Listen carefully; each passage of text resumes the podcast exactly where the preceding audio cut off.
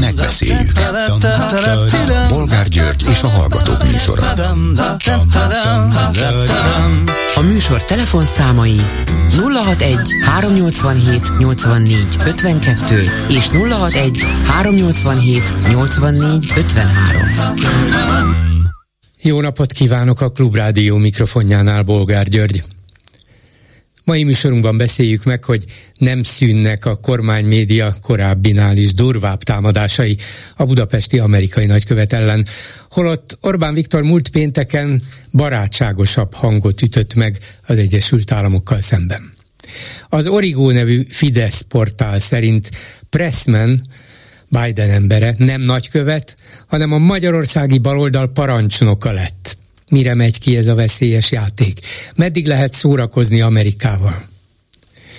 Következő témánk, hogy Szijjártó Péter külügyminiszter a brit BBC-nek nyilatkozva többszörig kérdésre sem volt hajlandó megmondani, hogy a magyar kormány kit szeretne látni az ukrán-orosz háború győzteseként. Csak azt szajkózta, hogy tűzszünet és béke, tűzszünet és béke. Ugyanez a szíjártó a Várkert bazárban tartott előadást a reménybeli békéről, mégpedig egy olyan térkép előtt, amelyen a mai Magyarország mögött ott volt a történelmi Magyarország térképe is, a ma Ukrajnához tartozó Kárpátaljával együtt természetesen. Hagyományőrzés, vagy igényeink finom érzékeltetése? Mit szólnak aztán ahhoz, hogy a 2010 utáni Orbán kormány első oktatásért felelős minisztere is aláírta a pedagógus státusztörvény elleni nyilatkozatot, amelyet neves tudósok fogadtak el. Köztük tehát Réthelyi Miklós volt miniszter is. Ettől aztán Orbán nem fog meghatódni és végül, de nem utolsó sorban, fél öttől ötig interjút ad nekünk Dobrev Klára, a DK árnyék kormányának vezetője, és nem csak én, de röviden önök is kérdezhetik őt. Telefonszámaink még egyszer 387 84 52 és 387 84 53, a stúdióban pedig Arató András, a Klubrádió ZRT elnöke. Szervusz András! Szervusz, jó napot mindenkinek! És úgy érzékelem, sőt úgy tudom, hogy befejezzük a túlélési gyakorlatot, legalábbis ebben a fél évben. Ez így van. Itt van előttem a legfrissebb szám. Lehetett volna ahogy mondták régen a Parizer lehet 10 dekával több, 400 ezer forinttal több, és akkor pont kijön a, a 150 millió, de így is fantasztikus, mert 149 millió 604 ezer forint gyűlt össze a számlánkon, és nyilván jön még azért később is, hiszen van, aki csekken adta föl, meg vannak szerdán összesítendő egyéb beérkező számlák is, úgyhogy megvan az, amit akartunk? Drága bolgárú, szeretnék vitatkozni önnel. Na. 155 millió 18, 155 millió 18 ezer a hivatalos végeredmény. Cseréljünk tudjuk, papírt, hogy... cseréljünk papírt, nekem most hozták be ezt. Szerintem jobban járunk, hogyha nálam marad ez a papír. Ugye ez nem egy, tehát nem egy exakt vonal, tehát nem húzunk, hála Istennek eh, folyamatosan vannak támogatások, van, aki havonta, eh, eh, havi rendszerességgel küld nekünk ilyen olyan kisebb vagy nagyobb összeget, és ezt az alkalmat meg kell ragadni, hogy nekik külön megköszönjük ezt a állandó jelenlétet, mert ez egyrészt egy látható tétel az éves bevételeink közepette, másrészt pedig hát ez egy olyan fokú gondoskodás, amit, ami külön köszönetet eh, Szóval doktor úr, kiáll. megmaradunk? Most az a helyzet, hogy ugye ment ez a, amikor én megállapítottam ebben a reklámban, hogy nincs még itt a Kánoán, meg nem tért vissza a normalitás, ha valaki meghallgatta a te mai témafölvetéseidet, vagy a délieket, vagy a tegnapiakat, vagy a holnapiakat meghallgatja, akkor azt azért látjuk, hogy nagyon messze van a Kánoán, de azért mégis egyfajta Meg a normalitás is messze Normali, van. Hát igen, ami a Kánoán Mi próbáljuk lénye. képviselni, de... E, szóval a, de az az oázis, ami amit a Klubrádió támogatói, hallgatói és munkatársai megteremtettek, az azért eh, mondhatni úgy, hogy él és virul. Egészen biztos, hogy a következő fél év fedezete szépen megvan. Mondhatni, hogy szinte szinte infláció követő, nem dőzsölni fogunk, de biztonsággal fogunk élni. Az is egy örvendetes dolog, hogy eh, körülbelül tízezer ember járult hozzá a mi működésünkhöz, ami több, mint korábban. Ugye az összeg, a 150 millió az is Tehát messze több, mint az el, fél évvel ezelőtt? Mint a fél évvel ezelőtt, az összeg is fél, uh-huh. És úgy gondolom, hogy, hogy hát egy ügynek szentelték ezt az összeget, a klubrádió ügyének, a, a tisztességes nyilvánosság maradékának, egyfelől a kollégáinknak, akik itt körülbelül 80-an dolgoznak az egzisztenciájukhoz, hozzájárultak, illetve úgy gondolom, hogy ez a tízezer ember eh, az támogatta a másik 200 ezer napi hallgatót, vagy 500 ezer összes minket figyelő hallgatót, mert az ő számukra is biztosították azt, hogy ez a rádió működjön tovább. Természetesen a ideális állapot az lenne, hogyha a rendszer megbukna, és a reklámpiac reklámpiac lenne, mert ekkora hallgatottsága akár nyereségesen akkor miről beszélnénk, te jó Isten? Hát... ja jó, normális tudod, dolgokról beszélnénk, akkor kell, tudom. Akkor igen. kell megbeszélni a témákat, amikor odaért a Dakota ló, a döglött Dakota ló a híthoz. Ugye valahogy így lehet ezt megközelíteni. Tehát egyrészt, ha egy ilyenfajta normalitás helyreállna, akkor át kellene gondolni, hogy mi, még, mi dolgunk van még e földön. Sajnos nagyon messze vagyunk attól, hogy, hogy ezt elmondhassuk. Szóval azt szerettem volna mondani, hogyha az a próbálkozásunk, ami eddig nem volt igazán sikeres, hogy, hogy a havi folyamatos támogatásokból tudjunk megélni, és ne kelljen évente túlélési gyakorlatot eh, folytatni. Hát ettől ugyancsak messze vagyunk, de másfelől meg azért egy olyan, az is egy jó érzés, ami úgy körülötte van, az adományozás körül, amikor utcán megszólítják az embert, és, és hogy mondjam el, hogy összegyűlik-e, ami kell, mert nagyon fontos, mert ez az életük, ezzel kapcsolódnak, és a szüleik belepusztulnának, ha, ha nem lenne klubrádió.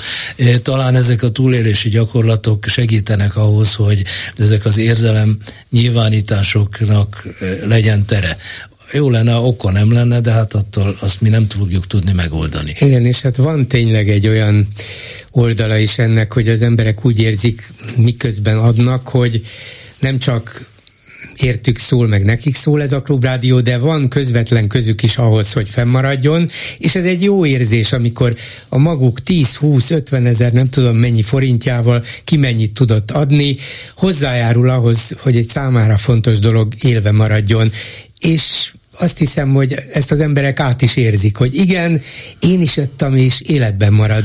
Ilyen emberekkel én hát, is hogy most ugye nem illik ide, idehoznom nekem, hogy adni jó, mert ugye itt ez, a, én itt a, nem az adó, hanem a kapu oldalon vagyok. Egy adatot, adatszerűséget még hadd tegyek hozzá, ami az életünket ugyan nem könnyíti, de mégis egy nagyon pozitív dolog. Hogy azt, hogy nem voltak nagy tételek, vagy olyan kevés nagy tétel volt ebben, ami, eh, ami a összbevételnek, vagy az összadománynak az egy százaléka két százaléka körül van. Vagyis ez is az emberek sokaságát, a közösségi üzenetét eh, húzza alá ennek a dolognak. Vagyis ez több, mint egy rádió túlélési túlélésének a finanszírozása, ez egy olyan közösségi, igazi civil megnyilvánulás, ami eh, a rádió jelentőségén túlmenően is adhat olyan példát, ami, ami talán egy jobb Magyarország építkezéséhez hozzásegíthet. Úgyhogy köszönjük a hallgatóinknak.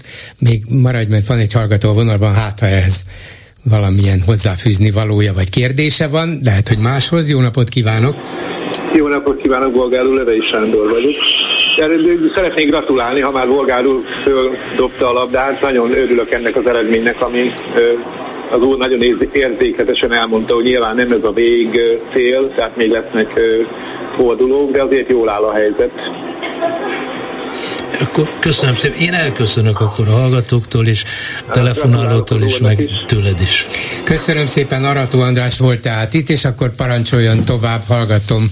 Nyilván nem ehhez akart Igen, én, hozzászólni. Én a Raimond úrral beszéltem, és ugye két napja beszéltem Washingtonban a magyar diaszpor egyik vezetőjével arról a helyzetről, de szerettem volna tájékozódni, a, ami így folyik most a Responsféle történettől, ami sarokpontja annak, hogy itt milyen helyzet fog kialakulni, mert ez most a mozgatórugója a magyar-amerikai kapcsolatoknak, és azt mondta nekem, hogy körülbelül egy év alatt fog kiderülni az, hogy kenyértörésre viszik-e a mostani helyzetet, amit ugye Colin Bell elkezdett, vagy Eleni Konulepis elkezdett, mert igazából ő kezdte el, ezt a folyamatot, aztán megbicsaklott azzal, hogy nem volt nagykövet, most ugye az új nagykövettel újra kezdődött ez a de nyilván ha a republikánus nagykövettel nem, de a demokratával igen, mert volt az égszerész, tetszik tudni, aki ugye Hogyne, Trump barátja. Ez egy, az egy bábu, bábuka volt, nem is tudom minek nevezem. Egy öreg ember volt, akinek már igazából nem volt semmi, csak nyaralni, utazni akart, igazából ez volt a cél. És lényeg az, hogy Ugye, jól gondolom már. Hát ő gazdag ember volt, és fontos tudom, ember akart lenni. Fontos ember Igen. akart lenni, ez volt a dolog lényeg. Ja, valamennyien azok akarunk lenni, nincs azzal a baj, csak tehát gyakorlatilag az amerikai nagyvállalatok ki fognak Magyarországról vonulni. Tehát egy ilyen rekoncepció van egyelőre, és az, hogy megszakad a teljes kapcsolat, tehát a diplomáciai kapcsolat is úgy lesz, hogy lesz, de nem lesz. Tehát egy ilyen ki lesz írva névtábla, de nem lesz meg az a kapcsolat, aminek meg kellene lennie. Tehát ez a Magyarországról Amerikába utazó emberek számára egy, egy kés lesz, egy késdöpés lesz a szívbe tulajdonképpen. Tehát azok fogják megérezni, akik használják ezeket a rendszereket, ezt mondta nekem az úr, hogy ne lesznek fagyasztva.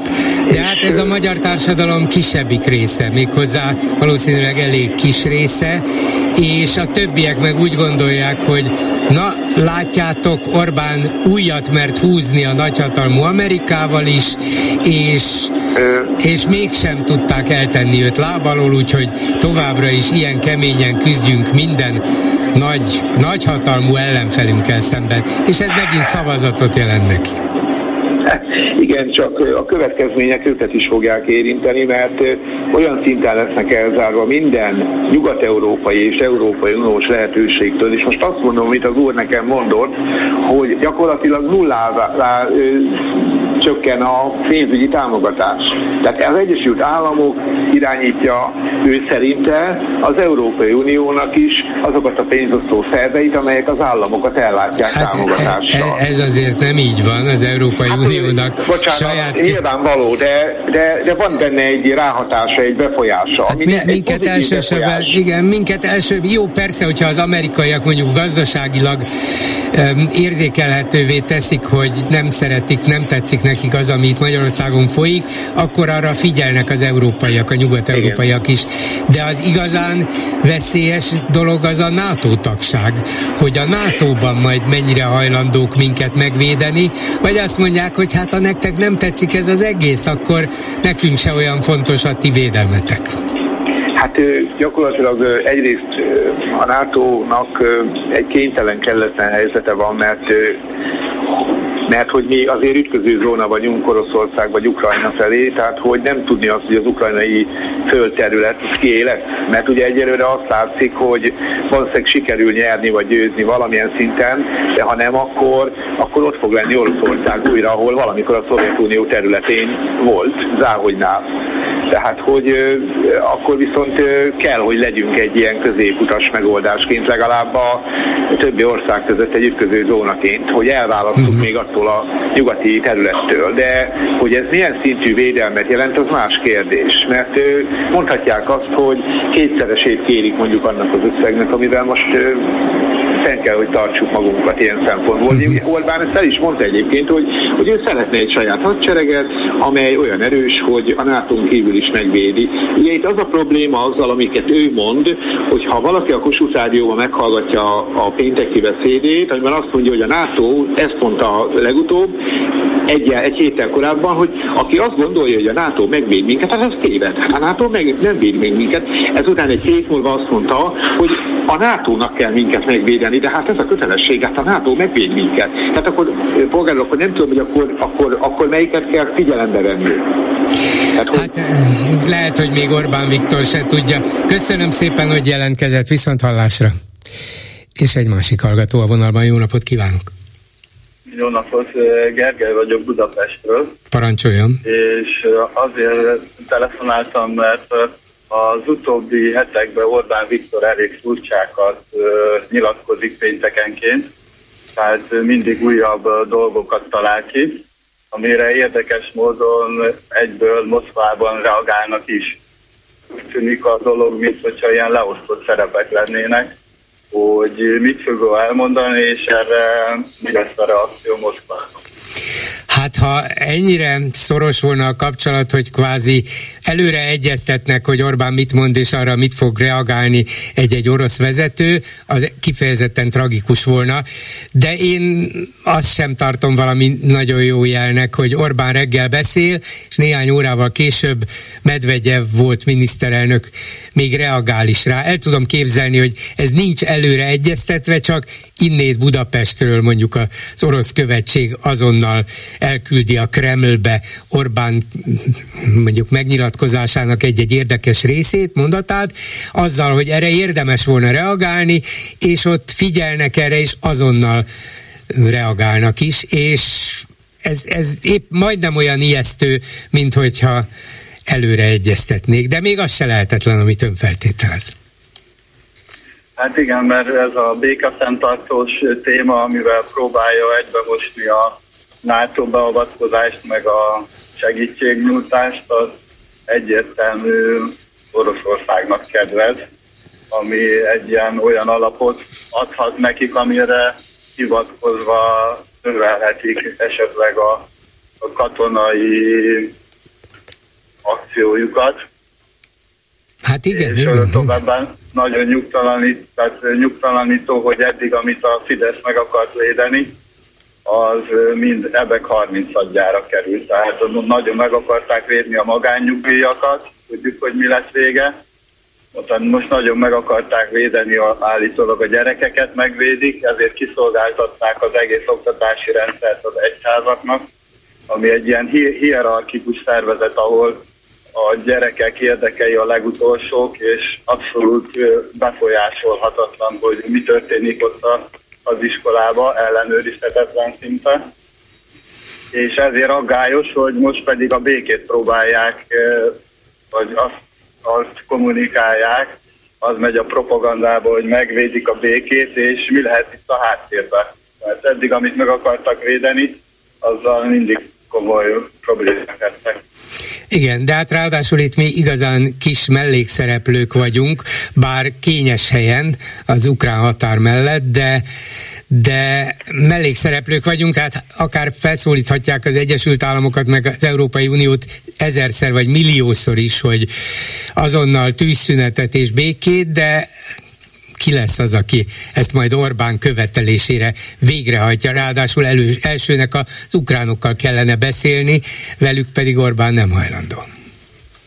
Igen, csak hogyha ezeket a nyilatkozatokat, meg az intézkedéseket összehangolják Moszkvával, azért nagyon komoly problémákat tudnak okozni mind Amerikának, mind a, a NATO-nak, mind az Európai Uniónak.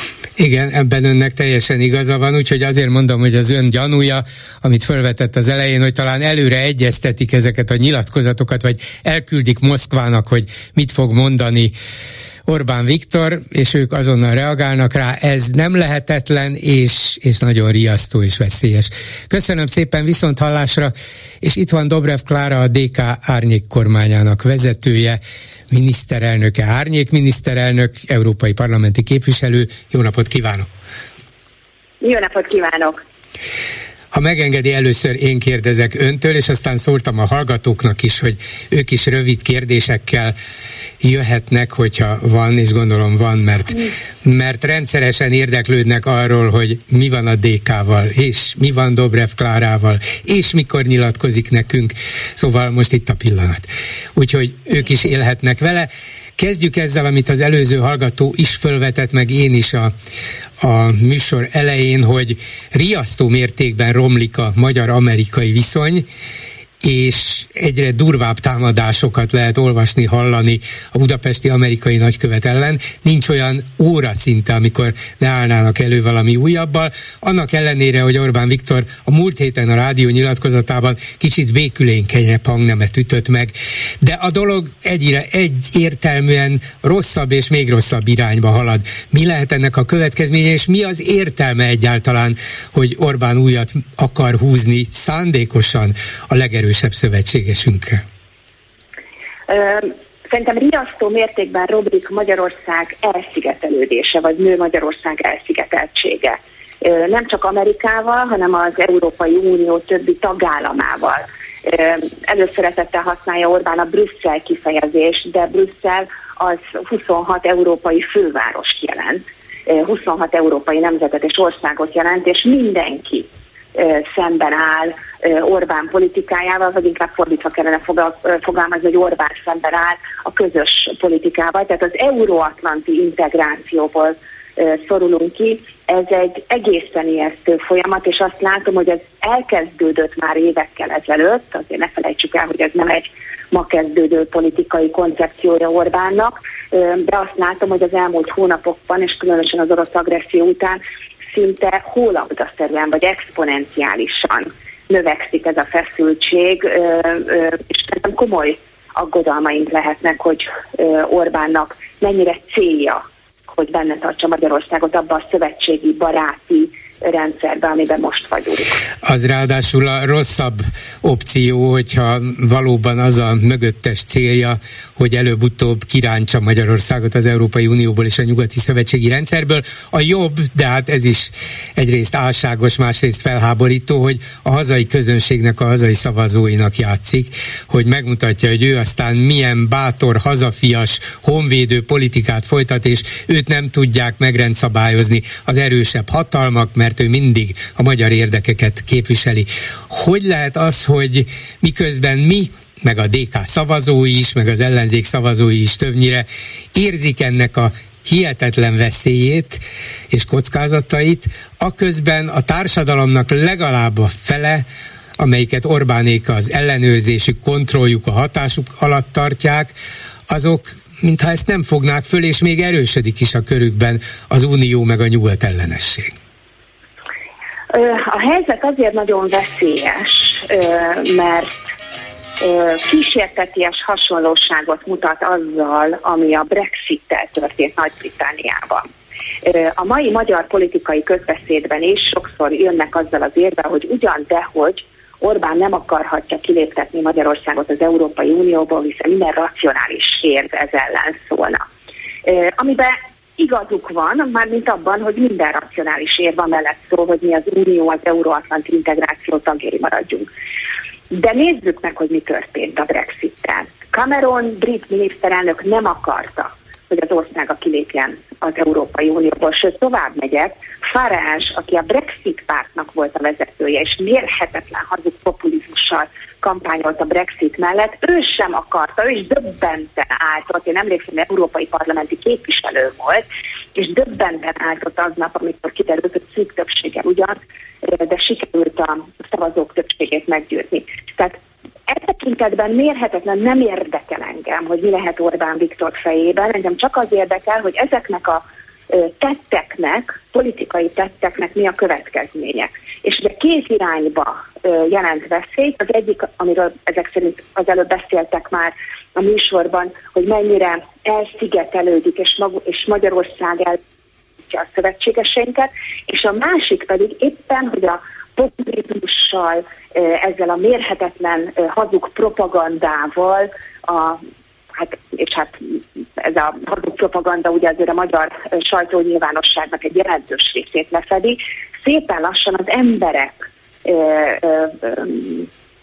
véleményét, az emberek szándékait is meg tudja fordítani. Ugye mi, mi hatalmas nagy többségen léptünk be az Európai Unióba és a NATO-ba népszavazáson. És saját politikai céljai érdekében, hogy elhitesse, hogy az infláció nem az ő bűne, hanem Brüsszel bűne, annak érdekében, hogy elhitesse, hogy a forint nem azért gyengül, mert rossz a gazdaságpolitikája, hanem Brüsszel bűne, képes ezzel a történelmi lehetőséggel játszani. Én most sokkal veszélyesebbnek ítélem meg a helyzetet, mint akár egy évvel vagy három évvel ezelőtt. Találkozik. És észnél is kell lennünk. Találkozik a különböző fórumokon, amelyekre ön is eljár, meg a kollégái, politikus társai DK-ból találkozik olyan ellenzéki szavazóval, vagy akár DK szimpatizánssal, aki szintén elbizonytalanodott, aki hát úgy alapvetően Európa párti volna, de ennek a sok propagandának a hatására azt mondja, hát mégis van valami abban, amit Orbán mond vagy csinál.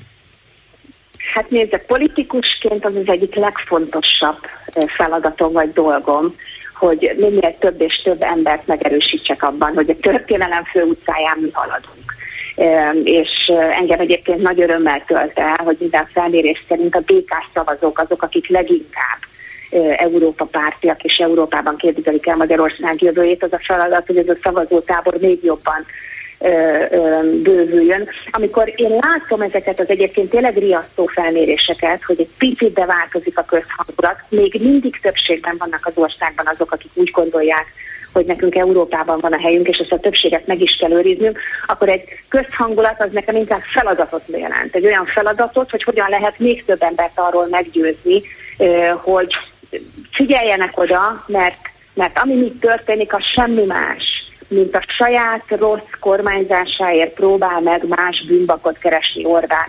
Nem a brüsszeli szankciók miatt került többe a tej, vagy a sajt a boltban, vagy éppen a benzin, a benzinkúton, vagy a gyógyszer a patikában, hanem az Orbán rendszer árát fizetjük meg ezzel az Európa rekord inflációval. Ez egy Orbáni infláció.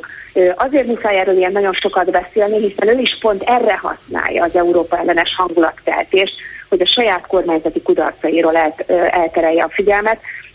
Nekem meg az a dolgom, hogy minél több embert meggyőzzek, hogy ez nem így van. Én azt látom, hogy a DK szavazói azok elég határozottan értik és tudják, és, és az a feladat, hogy minél többen legyenek, úgyhogy jól fogalmazta meg, ez a dolga egy politikusnak hogy semmiféleképpen ne engedje, hogy ez az elbizonytalanodás még nagyobb legyen. Átadom a szót egy betelefonálónak, nyilván van kérdése, jó napot kívánok! Halló, jó napot kívánok! Én vagyok a Igen, vonalban? tessék.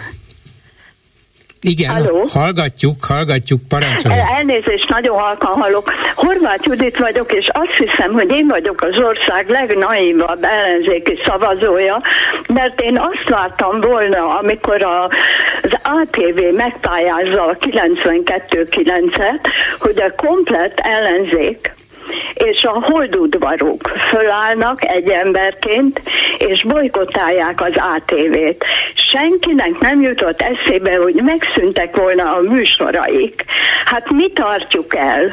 Az ellenzéki ö, pártok és a, a holdudvarok tartják el három vagy négy műsorukkal, műsorukat az ATV-nek. Úgyhogy nagyon kíváncsi lennék, és megtisztelő, hogy megkérdezhetem Dobrev Klárától, miért nem? Igen, hallgatjuk. Ez egy nagyon, és hagyj hagy kezdjem egy lépéssel hátrébb. Nem érdekelnek nagyon azok a politológusi elemzések, hogy ez most diktatúra, vagy hibrid rezsim, vagy választási autokrácia. Egy valami biztos, hogy az, amiben élünk, az nem egy demokrácia. És itt ilyenkor mindig felmerül az a kérdés, hogy az ember mivel tud jobban küzdeni a diktatúra ellen. Sokszor van olyan, amikor szimbolikus lépésekkel lehet küzdeni, és amikor ez a szimbolikus lépés az adott esetben százezreket visz az utcára, láttunk ilyet egyébként, nem csak Magyarországon is adott esetben, bár nálunk kevesebbet, de mondjuk akár Bulgáriában, vagy Romániában, vagy éppen Szlovákiában.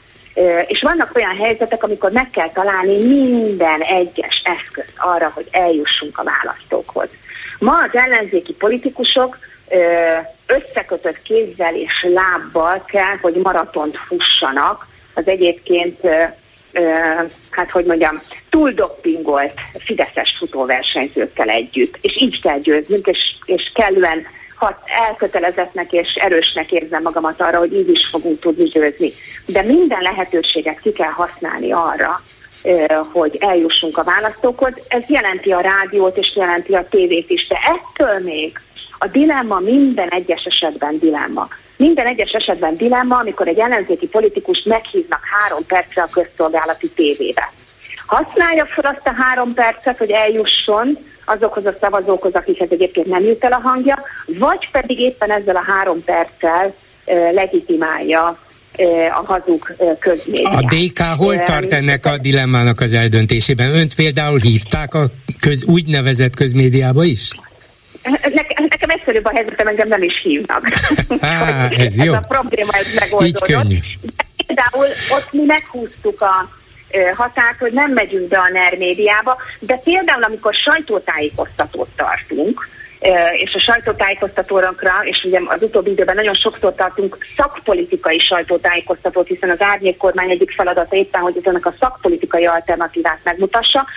Nagyon sok olyan sajtótájékoztatónk van, amikor ott van öt vagy hat kamera, és egytől egyik mindegyik NER kamera és az ellenzéki sajtóból például nem jönnek el újságírók, mert hát egyrészt se pénzük, se kapacitásuk, se emberük nincsen arra, hogy ott legyenek, és ott például válaszolunk a NER média kérdéseire is, mondván, hogy egy nyilvános sajtótájékoztatóra mindenki eljöhet. De nagyon igaza van a kérdezőnek, hogy ez minden egyes alkalommal egy dilemma, és emberi, politikai, erkölcsi dilemma, hogy mi a jó magatartás.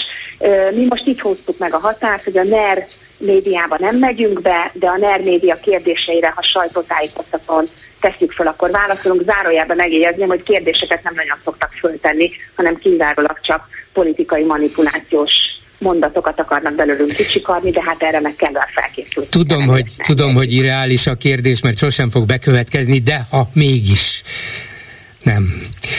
Hogy azt mondják, hogy a, a, a, mondjuk a Kossuth Rádióban, hogy Orbán Viktor bejön péntek reggel, meghívjuk Dobrev Klárát, hogy vagy vitatkozzon vele, vagy utána egy 25 percben ugyanúgy adjon nekünk nyilatkozatot. Arra elmenne, az már megérni akkor Természetesen. A... Uh-huh. Az már, azt hiszem, hogy arra már elmennék. Már most hirtelen rávágtam, hogy természetesen, mert a mondat első felére válaszoltam, hogy vitatkozni Orbán Viktorral.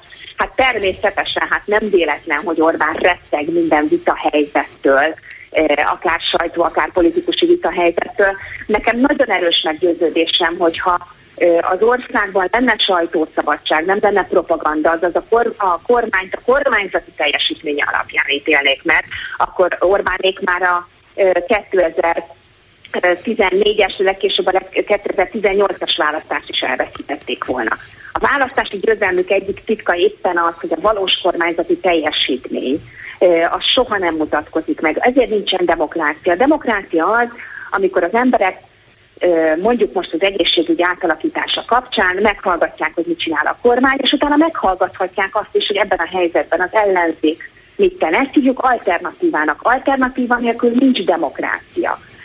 És ebben az ellenzéki nyilvánosság is rendkívül szűk, hiszen ha megnézzük a rádióhallgatók, hogyha belenéznek a az ellenzéki ö, ö, nyilvánosságban, akkor szakpolitikai alternatívának ott is nagyon kevés helye van. Ez nekem egy nagy fájdalmam, ö, hogy azt, hogy mit gondolnak ma az ellenzéki pártok, vagy akár az árnyék kormány a mezőgazdaságról, egészségügyről, oktatásról, erről nagyon kevés helyen tudunk beszélni, a saját Facebook oldalaink és a fórumainkon, és a saját... Hát meg a klubrádióban azért, a klubrádióban azért lehet.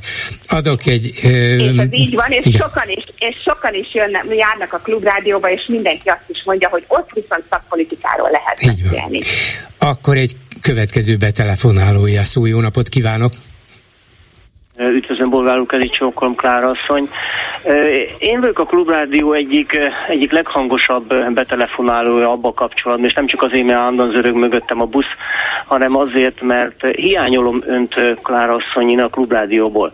Én úgy gondolom, hogy egy vezető ellenzéki pártnak a miniszterelnök jelöltjének sokkal többször kellene hozzánk szólni, so, sokkal többször kellene az, hogy halljuk a hangját itt ez az egyetlen egy szabad média, azt hiszem Magyarországon, és én bolgár úrnak többször jeleztem azt, hogy nagyon hiányolom önt. Nem tudom, hogy ön mennyire van beszélő viszonyban a DK-nak a pártelnökével, de én őt is nagyon hiányolom. Én úgy gondolom, hogy a legerősebb ellenzéki pártnak a vezetőjének nem csak, hogy többször kellene a rádióban megszólalnia, félretéve minden sértődöttséget és korábbi rossz nyilatkozatot, hanem élére kellene állni az ellenzéki pártoknak az a fajta performanszává, am, amiket csinálnak, de csak a DK marad ki belőle. És mind a tévészékház bemenetelén, amikor csak Varjúl képviseltette a DK-t, mind pedig olyanoknál, mint a kordonbontás, nagyon hiányolja az ellenzéki tábor az, hogy a DK is részt vegyen ebbe. Klára asszony, közösen, mindannyian ezt szeretnénk közösen, hogyha a választásokig önök nem csinálják ezt, sajnos nem lesz eredmény ennek. És azt hiszem, hogy én nagyon sok ellenzéki betelefonálónak a nevében is szóltam. Köszönöm, Köszön, szépen. Köszönöm szépen. Hát akkor nem is egy kérdést kapott, hanem többet is. Hanem sokat, igen, úgyhogy föl is darabolom egy kicsit a kérdéseket. Először is nagyon örülök neki, hogyha hiányolnak, hiszen egy politikusnál azért annál nagyobb bókot, vagy annál nagyobb dicséretet kapni, hogy kíváncsiak arra, hogy mit gondol a világról, ez nagyon ö, ö, fontos. Tény és való, hogy én nem tartozom azok közé a politikusok közé, akik, hogy is mondták régen, az ipari kamerának is nyilatkoznak. De ö, nagyon odafigyelek arra, hogy legalább minden héten legyen olyan nyilvános szereplés, interjú, tévé, sajtótájékoztató, ahol, ahol rendelkezésére állok egyébként a eh, sajtónak is, hogy interjút adjak. Tényleg minden héten adok interjút. Az ellenzéki politikusi vezetők közül egyébként én adtam a legtöbb interjút az árnyék kormány megalakulása után. De látja, egy, egy ilyen interjú, de egy ilyen interjú helyzet, mint a mostani, az tényleg kivételes, mert nem csak az interjú készítő, hanem a hallgató, a közönség is megkérdezheti, és ez szerintem egy, egy új lehetőség önnek is. De, abszolút, és bár ebből, bár ebből a szempontból is azt hiszem, hogy én nem tartozom a megközelíthetetlen politikusok közé, hiszen bármerre megyek az országban, azt el is szoktam mondani, hogy a, a fórumok, a beszédek mellett a legfontosabb dolog, vagy inkább még annál is fontosabb, hogy én mindig ott maradok beszélgetni, kérdésekre válaszolni, vagy éppen hallgatni. De hogy folytassam a, az ellenzéki politizálás, mit jelent az ellenzéki politizálás, mert ezt szerintem ez volt a, a kérdés második része. Az időm jelentős részét, és azt hiszem, hogy egy jó politikusnál ez alapvetően úgy van, hogy mindaz, amit a nyilvánosságban történik, az nagyjából az idejének a 20%-a és 80%-a az kőkemény szervező munka, ha úgy tetszik, favágó munka. Járni az országot, folyamatosan építeni azt a politikai közösséget és szervezetet, amit a DK jelent, építeni azt a szakértői és civil bázist, amit az árnyék kormány jelent. Rengeteg egyeztetés, rengeteg találkozás, rengeteg kompromisszummal. Kampányban megfordul a helyzet, akkor az ember 80%-ban kampányol a nyilvánosság számára mutatja be mindazokat a ö, ö, politikai ö, ideákat és gondolatokat, amiket képvisel, és már kevesebb idő jut magára a politikai munkára, azaz a szervezésre, a közösség összetartására. Szerintem, ha egy politikusnál megfordulnak ö, ezek az arányok, akkor, akkor vagy utóbb baj lesz. A politika az egyrészt nem magányos műfaj Félmalom harcosokra mindig szükség van, mert az emberiség történelmében azért tudjuk, hogy emlékezünk rájuk, büszkék vagyunk rájuk, és el is tudnak indítani valamit, de a politika az egy klasszikus csapatmunka. És ráadásul nem csak 12 ember kell egy elnökségben, vagy akár pár tucat ember a pártvezetésben, hanem sok ezer ember ország szerte. A DK politikusai azok folyamatosan a politikai közösség szervezésén dolgoznak, mert a politikai közösség nem csak ahhoz kell, hogy kormányt tudjunk váltani, hanem a kormányzáshoz is kell. Úgy lesz több szavazója az ellenzéki oldalnak, hogyha Kiskunhalason vagy Csornán vannak 50-en, abból aztán lesz 150, aztán 300, aztán 500, és végül többségbe kerülünk. Nincsenek nagy csodák vagy messiások, pedig tudom, hogy mindenki szeretné, hogyha jönnének és egy perc alatt megoldanák az ellenzék és az Orbán rendszer leváltásának a feladatát, de ez egy nagyon szisztematikus és sziszifuszi munka, úgyhogy én azt tudom ígérni a Klubrádió hallgatóinak is, hogy igyekezni fogok a Klubrádióban is többet szerepelni, de azt meg fogadják el nekem, hogy, hogy egy politikusnak az egyik legfontosabb feladata a politikai közösség összeszervezése. Mi minden héten tartunk legalább egy vagy inkább kettő szakpolitikai konferenciát. Minden héten tartunk több mint tucatnyi különböző, főleg vidéken programot, szakmai programot, vagy néha közösségépítő programot, vagy éppen taktoborzó fórumot. Minden nap van kettő vagy akár három sajtótájékoztatónk és kommunikénk, hogy a nyilvánosságban is megjelenjünk. Minden nap szerepel legalább négy, három vagy négy politikus különböző ö, ö, tévékben, rádiókban, vagy éppen interjút ad. Ö, nem megy másképp, mint egy nagyon szisztematikus, nagyon alapos, és bizonyos értelemben akár sziszifuszi munkával. Ha megkérdez, hogy mi a DK titka, akkor szerintem ez a szisztematikus munka és kevésbé a látványos akciók, miközben szerintem a látványos akciókra is szükség van, ebben itt teljesen igaza van, hiszen különösen egy diktatúrában így kell felhívni a figyelmet néha magunkra, hogyha nem lehet az egyszerű szakértői munkát. Egy újabb kérdező betelefonáló a vonalban. Jó napot kívánok! Kedi Csokkolom Klára, jó napot kívánok, bolgáról, Gábris László vagyok. Parancsoljon. Az én, én nekem leegyszerűsítem a kérdést, és utána majd egy röviden össze is foglalom. Az utolsó négy nap is elég volt ahhoz, hogy lássuk, hogy bizalmatlansági indítványt kell alkalm, folyamatosítani a, az Európai Parlamentben is, és párhuzamosan természetesen a Magyar Parlamentben is, összefogva az összes ellenzéki képviselőnek, e, az Orbán kormány ellen, illetve a külügyminiszter ellen személyesen is, mert amit az utolsó négy napban műveltek, már az is elég ahhoz, hogy az Európai Unió való kapcsolathoz alkalmatlanok, tehát mi Európai Uniós ország vagyunk, tehát ők ezt a vonalat nem képviselik, tehát alkalmatlanok, és bizalmatlansági indítvány kell a Szijjártó ellen is, mivel hogy nem lehet Európai Unió alapérveit és alapjogait sértő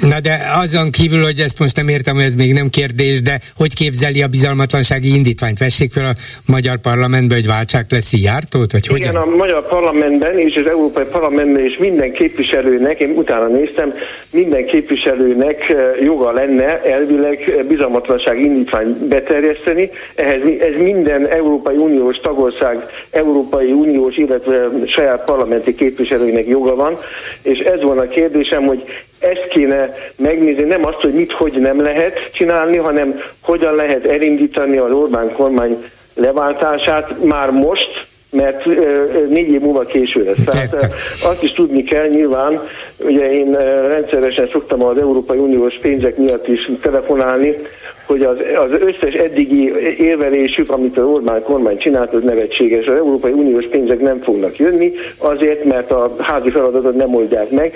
Ez is bizalmatlansági indítvány kérdés.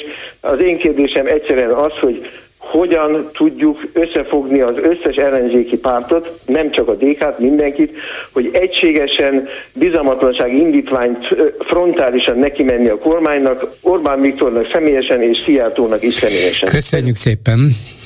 Hallgatom akkor a választ. Azzal teljesen egyetértek a betelefonálóval, hogy egy ellenzéki politikusnak nem csak az a feladata, hogy készüljön az esetleges kormányváltásra, hanem igenis az a feladatunk különösen azért, mert úgy gondoljuk, hogy az Orbán kormány minden egyes nappal kárt okoz az embereknek, hogy mindent elkövessünk, hogy ennek a rendszernek, ennek a kormánynak minél hamarabb vége legyen, hogy a rendszer minél hamarabb megbukjon. Ugye a magyar parlamentben viszonylag felesleges bizalmatlansági indítványt benyújtani, mert a kormány többség az még csak napirendre se veszi, és ezért ott nincs mit tenni.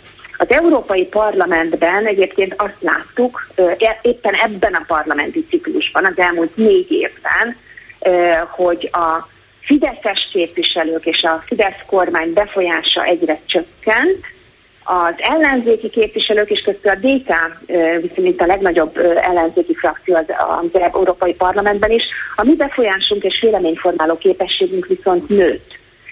Ez többek között éppen annak köszönhető, hogy nagyon határozottan és nagyon tudatosan léptünk föl minden egyes jogellenes magatartásával szemben a, a, a magyar kormánynak. Mit jelent ez? Amikor az Európai Uniós pénzekre egyébként tíz év késéssel a jogállamisági mechanizmus bevezetésével azt mondták, hogy már pedig pénz csak akkor jöhet, az Orbán kormány csak akkor kap pénzt, hogyha betartja ezeket a korrupció ellenes, lopás ellenes jogállamiságot garantáló szabályokat, akkor én ezt egy hatalmas nagy eredménynek tartom. Az Európai Parlament nem fogja leváltani Orbán kormányt, és nem is ez a feladata. Ezt nekünk magyar választóknak kell megtenni, és magyar politikusoknak kell az ehhez szükséges többséget megszervezni.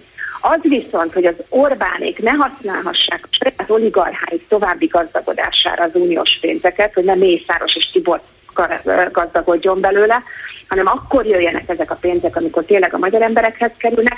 Ez szerintem egy hatalmas nagy eredmény.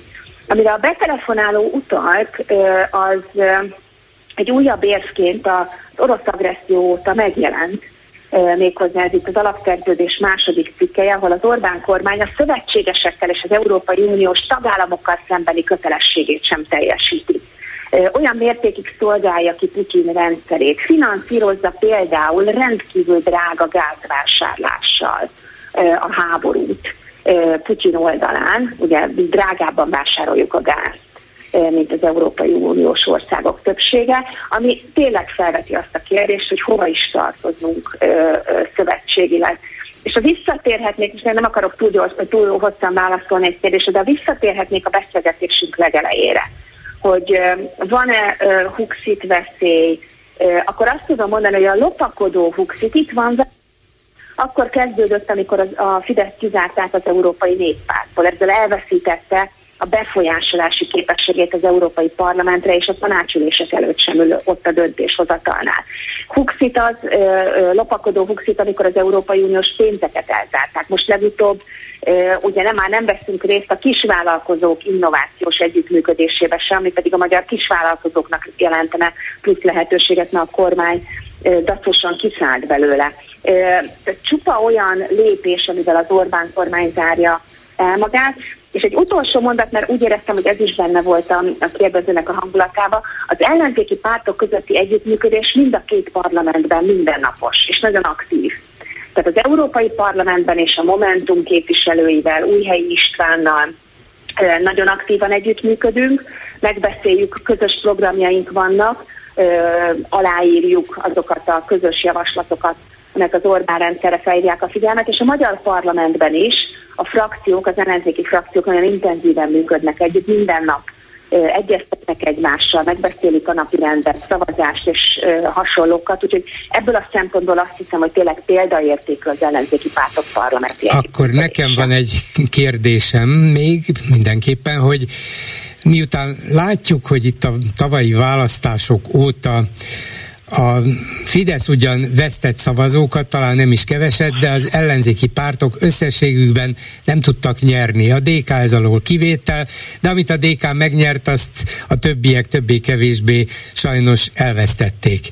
És az emberben fölvetődik a kérdés, hogy vajon miért, hiszen most már jó fél éve, de inkább háromnegyed éve egyértelművé válik az Orbáni politika egyre súlyosabb kudarca, és ez részben a teljes elszigetelődés a saját szövetségi rendszerünkön belül, ennek az összes veszélyével, aztán az az erkölcstelenség, ahogy Oroszországot pártoljuk a megtámadott Ukrajnával szemben, ezt valószínűleg még a Fidesz pártoló szavazó is megérti, átérzi, csak legfőjebb úgy gondolja, hogy hát biztos Orbán jobban tudja, ő ravaszabb, de az erkölcstelenséget valószínűleg felfogja, és végül az, amit mindenki kell, hogy érezzen, hogy az Orbáni gazdaságpolitika összeomlott, hogy Európa rekorderek vagyunk inflációban, háromszor akkora a magyar infláció, mint az Európai Uniós átlag. Ezt mégis hogy kérdezné olyan magától értetődő mai szlengel az ember, hogy és ezt most így hogy? Tessék mondani, hogy nálunk 25% fölött van már három hónapja, az Európai Unióban pedig már rég elérték az egyszámjegyű inflációt átlagosan. Hogy lehet az, hogy az ellenzék ebből nem tudott profitálni? Mi ennek az oka? Hát először is, ha azt kérdezi, hogy türelmetlennek vagyunk-e, vagy én magam türelmetlen vagyok, akkor igen, tehát én is e, azzal lennék elégedett, hogyha összességében már 51%-unk lenne, de azért a politikában az egy teljesen természetes dolog, hogy a Fidesz szavazóbázisa először a bizonytalanokhoz megy el. Ez a normális rendje a dolognak, amikor egy szavazó megváltoztatja a véleményét, akkor először elmegy és kvázi bizonytalannak mondja magát, hiszen leválik arról a pártról, akiben hitt, akit, akinek el magáévá tette a javaslatait, gondolatait, ígéreteit, és a következő lépés, és ez a következő feladatunk, hogy miután bizonytalanná vált, azt mutassuk meg neki, hogy ö, van alternatíva, és tud szavazni az ellenzéki pártokra. Itt minden pártnak el kell végezni a saját munkáját. Ö, nem arról szól a történet, hogy, ö, hogy ö, a szavazókat azokat csak úgy adni-venni lehet, a szavazókat meg kell győzni, és minél jobban, minél hatékonyabban dolgozik egy párt, annál több szavazót győz meg. És a kérdésében is mondta, hogy a, a demokratikus koalícióból a sokból, amit a tavaly áprilisi választás okozott, abból mi kijöttünk egy rendkívül szisztematikus és nagyon kemény és folyamatos munkával, és megyünk tovább, és nagyon sok minden van a tartsóinkban a következő hónapokban, és azzal, hogy most 20%-on állunk, ezzel nem tudunk megelőgedni. Én az 55-tel fogok majd megelégedni természetesen, és nem hátradőlni, mert akkor kezdődik a munka nagy része, amikor kormányozni kell. De, de alapvetően úgy gondolom, hogy minden pártnak az lenne a feladata, hogy gyűjtse és szaporítsa a saját szavazói bázisát. Mi ezzel megyünk tovább szépen lassan, szisztematikusan haladva. Én is türelmetlen vagyok, szívesebben tennék nagyobb lépéseket, de mint ahogy mondtuk, a legelején itt nincsenek nagy csodák, nincsenek messiások, nincsen valamilyen titokzatos csoda fegyver vagy csoda recept, ami majd egyik percről a másikra sok százezer szavazót egyik helyről a másikra repít. Itt minden egyes szavazóért kőkeményen meg kell küzdeni. Köszönöm szépen Dobrev Klárának, a DK Árnyék kormánya vezetőjének, európai parlamenti képviselőnek. Jöjjön máskor is. Viszont hallásra! Köszönöm szépen, viszont hallásra! Háló, jó napot kívánok! Tiszteletem, bolgár úr, én vagyok a Igen, vonalban. tessék. Üdvözlöm, Buher Ferenc vagyok Baracsról, többször beszéltünk már. Ismét arról a fájdalmas témáról előjött a, hogy, hogy ugyan már miért nem érzi a, a közvélemény azt, hogy milyen nagy, nagyon rossz helyzetben vagyunk.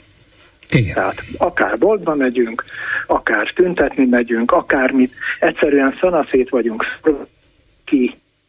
Senki nem akar összefogni a másikkal, és egyáltalán nem látszik a kiút.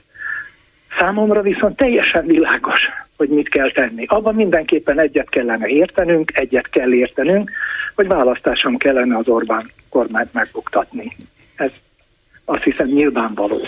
Jó hát lett. igen, ne várjunk semmiféle forradalomra vagy zavargásokra, igen. nem csak azért, mert szerencsére irreálisak, de azért sem, mert ha mégis kitörne valami ilyesmi, az beláthatatlan következménnyel járna. Az erőszakot kerüljük el, ha lehet.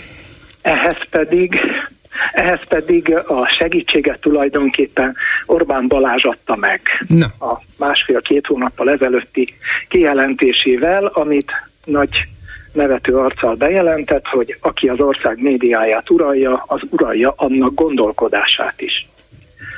És ez igazán megszívlelendő lenne, hogy ezen kellene változtatni.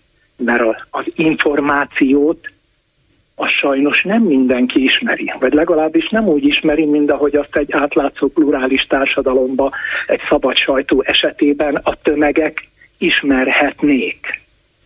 Ebbe egyet kell értenünk, hogy sajnos ez egy leuralt állapot, amiben a tömegek nem jutnak az információk lényegéhez. De ha leuralt állapot, akkor hogy lehetne rávenni az uralókat, hogy adják meg a lehetőséget mindenkinek?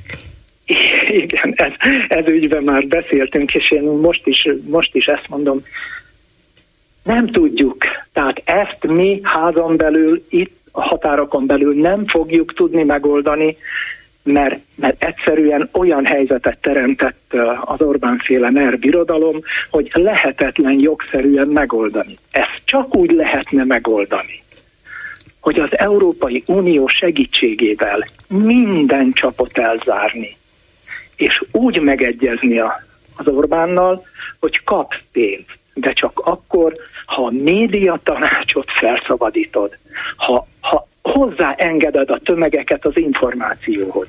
Mert ha nem fogjuk kiszabadítani az információt, 26-ban ugyanez lesz az eredmény.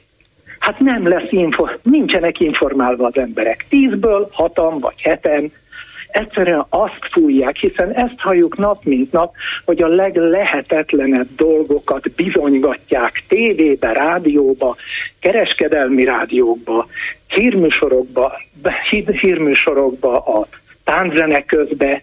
Tehát ez olyan mértékű pszichés nyomás, amit nem lehet sajnos úgy megoldani, hallgattam a Klára hogy rettentő tisztelője vagyok, és DK szavazó is vagyok, és voltam is, tehát ezt nem lehet megnyerni úgy, hogy, hogy mennek és, és bekopognak a kocsmában, meg a kapun, meg az is kell. Kétségtelen, hogy kell. De a mai világban a médiát nem lehet semmivel se helyettesíteni. már pedig valahogy az Európai Uniót rá kellene venni, mert ezt a helyzetet ők idézték elő.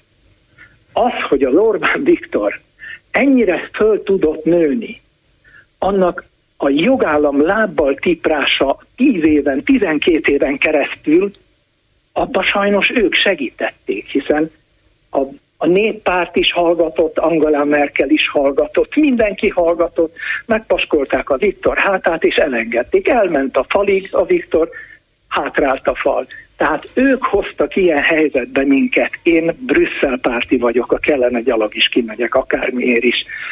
De tudomásul kell venni, hogy valahogy Brüsszel is el kéne fogadtatni, hogy a 27 mérföldkőből előre kéne rángatni a média kiszabadítását. Ha nem szabadítjuk ki, végünk lesz. Igen, önnek ebben, ebben nagyon sok igazsága van, csak én azért vagyok borulátó, mert most is próbál valamit az Európai Bizottság csinálni, hogy segítse a független média megmaradását az uniós tagállamokban, de a bizottság tervezetére a német kormány mindegyik közül éppen a német kormány mondta azt, hogy nem, ez így nem lesz jó. Mert mindenkinek megvannak a saját szempontjai, saját problémái, és hogyha jön egy új uniós szabályozás, akkor azt mondhatják, hogy hát nálunk mi baj van, nálunk szabadság van a médiában is, de ez és ez a korlátozás, vagy ez és ez a szabályozás minket kedvezőtlenül érint, vagy befolyásolja éppen a médiában tevékeny tulajdonosok és csoportoknak a szabad működését, Szóval ne szóljon bele az Európai Unió, azt akarják mondani. Ezért aztán nagyon nehéz lesz valami olyan rendszert elfogadtatni, ami Magyarországon helyreállítja a média szabadságát. Igen, értem, értem az ön álláspontját abszolút, tehát jogszerű Tényszerű hát nem, a jogszerű, nem jogszerű, sajnos mondani, életszerű inkább. Igen, Lehetne igen. a jogot változtatni, biztos, szeretném is, hogyha megtennék. Azt is szeretném, hogyha akár konkrétabb segítséggel, amit nem tiltanának a mostani jogszabályok sem, az Unió közreműködne abban, hogy a független média megmaradjon olyan országokban, mint Magyarország, de vagy ezért, vagy azért a dolgok nem mennek, vagy csak nagyon lassan. Hát, sajnos.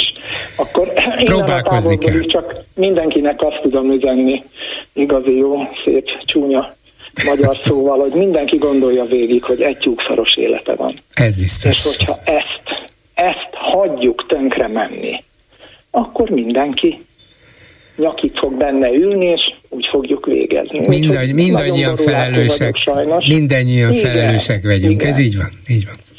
Köszönöm szépen, viszont hallásra. meghallgatott, viszhalás. A telefonnál pedig Krekó Péter, szociálpszichológus, a Political Capital ügyvezető igazgatója. Jó napot kívánok! Ó, még a zlöm az hallatszott, de akkor értettük, hogy ez üdvözlöm volt, de itt van az a lényeg és remélem akkor a továbbiakban itt is marad, Igen, és nem romlik, nem romlik a hangminőség. Szóval azzal kapcsolatban kérdezem, hogy napokban megjelent egy tanulmányuk arról, hogy a kormány egyik legelőre toltabb, vagy legfontosabb, legtöbbek által nézett médiája egy Origó nevű szebb napokat is látott hírportál vagy hazugságportál, nem tudom mit használják, egészen elképesztő mértékben orosz párti propagandát és ukrán ellenes propagandát folytathat nyilvánvalóan kormányzati megbízásból, utasításra, és talán mm, kézből is etetik őket különböző ötletekkel, hogy mit kellene csinálni.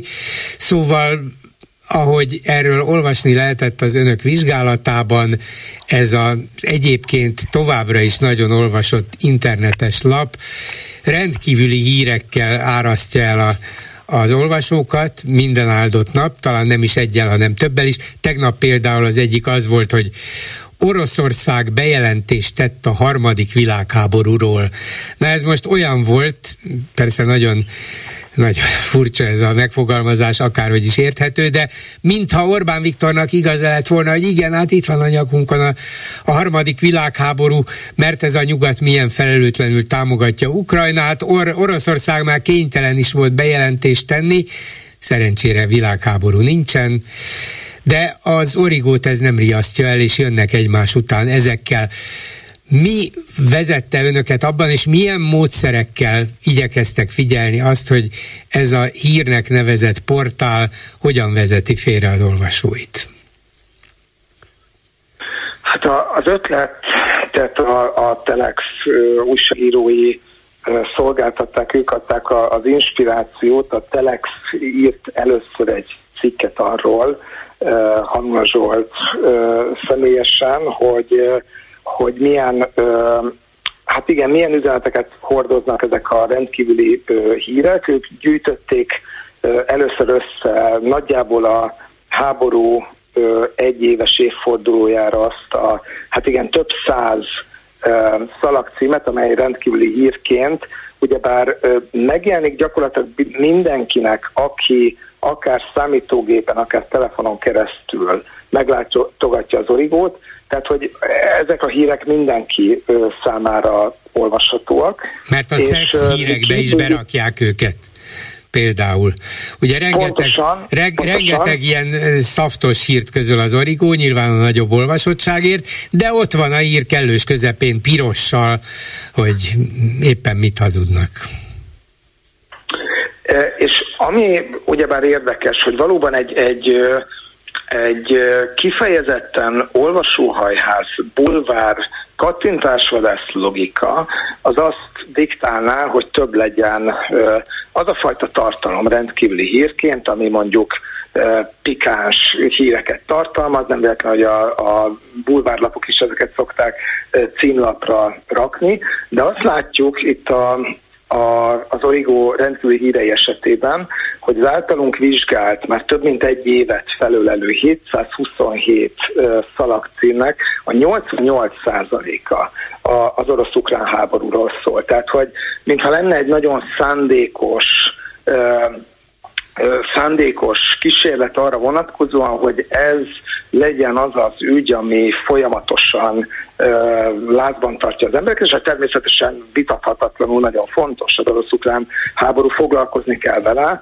A probléma inkább ott kezdődik, hogyha megnézzük ezeknek a, a cikkeknek a tartalmát és mi ö, kifejezetten azt vizsgáltuk meg, hogy hogyan mutatják be ö, Zelenszky elnököt, ö, Vladimir Putyint és Biden elnököt ezek a cikkek, akkor azt látjuk, hogy a beállítás teljesen olyan, mint amit nagyjából az orosz médiában vagy a belorusz médiában ö, lehet látni, és egyáltalán nem hasonlít ahhoz, ahogy a nyugati szövetségi rendszereink országaiban, az EU és NATO tagországok többségében ezekről a kérdésekről beszélnek. Idegesítsük föl a hallgatóinkat. Miket írnak például Zelenszkiről? Hát ami, és hogy, hogy itt fontos ezt elmondanom, ezt így sok csillag között hallják a, a hallgatók, amit mondok, mert nem szeretnék azonosulni ezekkel a jelzőket, ezek mind az origó jelzői, amelytől a amelytől a politikák elhatárolódik, de mondom, hogy milyen jelzőkkel illeték, veszélyes és őrült, őrült ötletei vannak, botrányos kétségbeesett döntéseket hoz, bosszút áll a saját emberein, katonáit a halálba küldi, atomháborút robbant ki, emberileg gyarló, hazudik gyáva, részeg, olyan részek, hogy ettől oroszul kezd beszélni, ezek titkos neonáci botránya van, botrányos cégügyei vannak, ugyebár ezeknek az állítások a jelentős része az vagy megcáfolt álhír, vagy vagy teljesen alaptalan minősítés, de olyanok is vannak, hogy maffiózó, tengerparti luxusvillával is rendelkezik. És uh, amit uh, látunk, hogy ezeknek a történeteknek, cikkeknek egy jelentős része, vagy közvetetten, vagy köz, közvetlenül, de az orosz uh, állami uh, média, vagy éppen az orosz uh, politikusok hivatalos nyilatkozataiból származik. Um, és uh, ha megnézzük azt, hogy hogyan ábrázolják Zelenszky elnököt, uh, bocsánat, Putyint, ott, ott pedig egy nagyon más képet látunk. A, Putyin általában ilyen cselekvést kifejező igék igékkel szerepel egy mondatban, válaszol, bejelent, megszólal, üzem, dönt, és egyébként pedig kemény, meg váratlan dolgot mond be rendkívüli, de igazából semmi negatív jelzőt nem hát ilyen egy határozott vezető, nem? Aki tudja, racionális, igen. és, és nem, nem fél semmitől, igen. Igen, igen, ez nagyon fontos, és hogy még arra reagáljak, amit, ami itt a, a felvezetőben is, is elhangzott, ez a harmadik világháborúban való riogatás, ez, ez folyamatosan zajlik az Origon, és az Origon már, már sok hónapja, tehát jóval korábban kezdődött, mint ahogy ez a kormányzati nyilatkozatokban megjelent, és itt mindig úgy jelenik meg, hogy vagy az Egyesült Államok, vagy pedig Ukrajna készül kirobbantani ezt a, az atomháborút, teljesen megalapozatlan hírekre és feltételezésekre építve, és Oroszország az, amely, amely ezt meg, próbálja megakadályozni, tehát nem csak arról van szó, hogy Putyin aktív, Zelenszky pedig egy passzív, erkölcsileg hát elmarasztalható báb, hanem arról is, hogy hogy még, még Putyin próbálja a háború eszkalációt meg, megakadályozni, addig, addig Zelenszky pedig, és, és természetesen az USA próbálja ezt ezt, ezt valamilyen módon kiszélesíteni, és Európa számára veszélyesíteni. Neki, nekik semmi sem drága. szempontból Bocsánat, mondom, igen, nekik, igen, nekik semmi sem drága, főleg a mi életünk nem drága nekik. Mármint, hogy az ukránoknak? Ne, hát igen, az ukránoknak, meg az amerikaiaknak nem drága, a magyarok, meg az európaiak élete, és gyakorlatilag feláldozzák, feláldoznának minket a saját érdekeikért. Körülbelül ez, a, ez az üzenetük, nem? Igen, igen. Pontosan ez a narratíva, és hát nyilván ez nem lepinál meg nagyon a, a hallgatókat abban a szempontból, hogy, hogy ezek az üzenetek ugyebár tényleg sokszor azért hivatalos szintű is megfogalmazódnak, de mondjuk nem ilyen vulgárisan egyrésztről. Másrésztről, ami miatt fontos az Origo, hogy a statisztikák szerint továbbra is ez a harmadik legolvasottabb online hírportál, amelyet a Gémiusz adatai szerint utolsó negyed évben 4,5 millió látogató keresett fel. Tehát azért ennek van hatása a, a közvéleményre, és, és azzal együtt meglettek minket egyébként ezek a, ezek a számok és ezek a, a cikkek, hogy nyilván készültünk arra, hogy, hogy, hogy mit fogunk találni, és itt tényleg még egyszer érdemes annyit elmondani, hogy, hogy azért ezt mégis egy olyan országnak a kormány közeli média csatornája ontja magából, amely egyébként hivatalosan elfogadja az EU és NATO közös nyilatkozatait, illetve döntéseit a legtöbb kérdésekben. Tehát, hogy ez azért mégiscsak rendkívül, hát igen, és, igen. és erre nem nagyon van példa más nem, nem tudom, nem volna értelmes, érdemes, vagy nem gondolkodtak-e már azon, hogy igen, az Orikó vizsgálata az fontos, hiszen nagyon sok embert elérnek még olyanokat is, akik a politikával nem nagyon akarnak foglalkozni, de kénytelen kelletlen, meg kell, hogy tegyék, mert ott vannak a rendkívüli hírek minden hír közepén. De a közmédia, amelyiket lehet, hogy az internetes oldalait csak kevesen látogatnak, de mégiscsak van nekik televíziójuk, nem is egy, van nekik rádiójuk, nem is egy, van nekik tulajdonképpen MTI-jük, mint magyar távirati iroda, még ellátja a magyar sajtó döntő részét nagyon gyakran torz és egyoldalú hírekkel, vagy álhírekkel, szóval Tudom, hogy ehhez nagyon nagy apparátus, nagy elszántság, sok idő és valószínűleg sok pénz is kell. Nem tudom, hogy mindezekkel a political capital rendelkezik-e, de nem volna érdemes bebizonyítani, akár csak egy korlátozott, nem egy évig szóló vizsgálattal, hanem egy hónappal, hogy a közpénzéből működő médiájuk hogyan torzítja el a valóságot. Egyrészt persze ez, ez még, még egy abban a szempontból még fontosabb, hogy ott egyértelműbb az, hogy igen, ez a, ez a közpénzéből működik, ugye ne legyenek nagyon illúzióink a felől, hogy azért a, az, az és más igen. kormánypárti csatornák is részben ugyebár a az elképesztő mennyiségű állami hirdetésből, illetve más forrásokból azért bőven kapnak állami forrásokat, tehát közpénzt, de ugyanakkor persze fontos a, a közmédia vizsgálata. A Political Capital maga kevesebb ilyen hagyományos média figyelést végzett az elmúlt években, de most van egyébként egy konzorciumi együttműködés több magyar partnerrel, a Lakmus tényellenőrző oldallal, a mérték intézettel, a médiaelemző intézettel, illetve az IDEA intézettel, amely, amely hát médiatudatosság tréningeket tart, és az AFP francia hírűnökséggel, és ennek a projektnek a részeként az elkövetkező két és fél évben lesz több olyan kutatás, ami egyébként ezt a kérdést feszegeti. Tényleg arról van szó, hogy egyébként ez a magyar nyilvánosság szerkezet, illetve ez a magyar információs környezet, ez teljesen egyedi, különösen az Európai Unión belül, és ez megér még több vizsgálatot. A, a mértéknek egyébként voltak korábban kiváló vizsgálatai írásai abban a kérdésben, hogy egyébként a közmédia hogyan, milyen módon tájékoztat, vagy inkább mondjuk úgy, hogy félre tájékoztat az orosz-ukrán háború, illetve például Amerika szerepe kapcsán. Eh, ha még egy percre egy másik kérdést is behozhatok ide, már csak azért is, mert a hallgatók rendszeresen fölvetik, épp ön előtt egy hallgató ezt tette.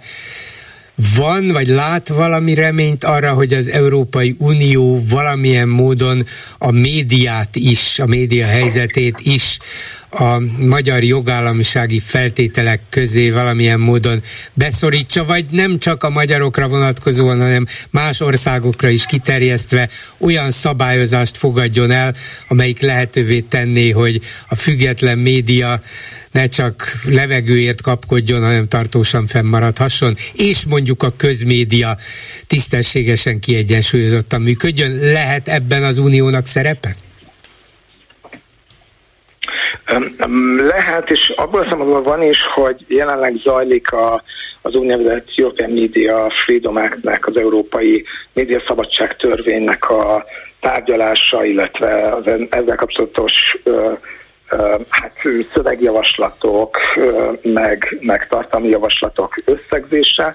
Tehát van ilyen szándék, van ilyen akarat az Európai Unióban. Én is azt gondolom egyébként, hogy ezt jó lenne valahogy a jogállamisági logikába is végtatni, hiszen ugyebár arról van szó, és ezt a modern autoritár vezetők kiválóan tudják, hogyha valaki el tudja foglalni a médiát, akkor onnantól minden mást el tud foglalni, hiszen ő saját maga szabja meg azt a történetet, ahogy elmeséli a választóknak, hogy, hogy mit csinált az intézményekkel, ami ugyebár lett a szöges ellentét annak, amit csinált. Gondoljunk például arra Magyarországon, hogy a, a, a kormánypárt szavazóinak több mint a fele meg van arról győződve, hogy Magyarország soha semmilyen uniós szankciót nem támogatott, mikor tudjuk azt, hogy tíz szankciós csomagot szavazott már meg magyar kormány az Európai Tanácsba. Tehát, hogy lehet a valósággal teljesen ellentétes üzeneteket küldeni, és nyilván akkor, akkor sokkal nehezebb egy kormányon politikailag fogást találni. Tehát én is azt gondolom, hogy erre szükség lenne, én nem vagyok jogász, nem tudom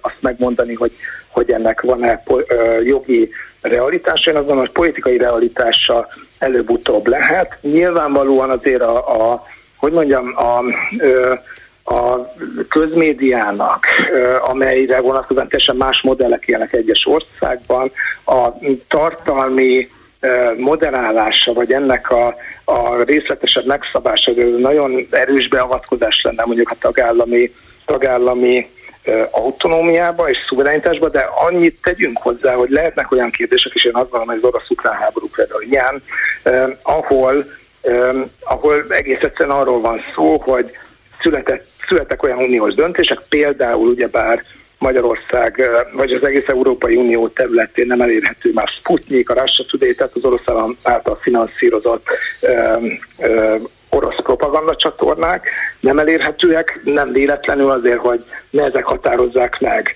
a, az Unió állampolgárainak a véleményét egy információs háborúban. Tehát ez nem a sajtószabadság sérelme, hanem ez az információs lefegyverzés inkább, és hát végül is ennek a szankciónak a szellemét kerüli meg egyébként.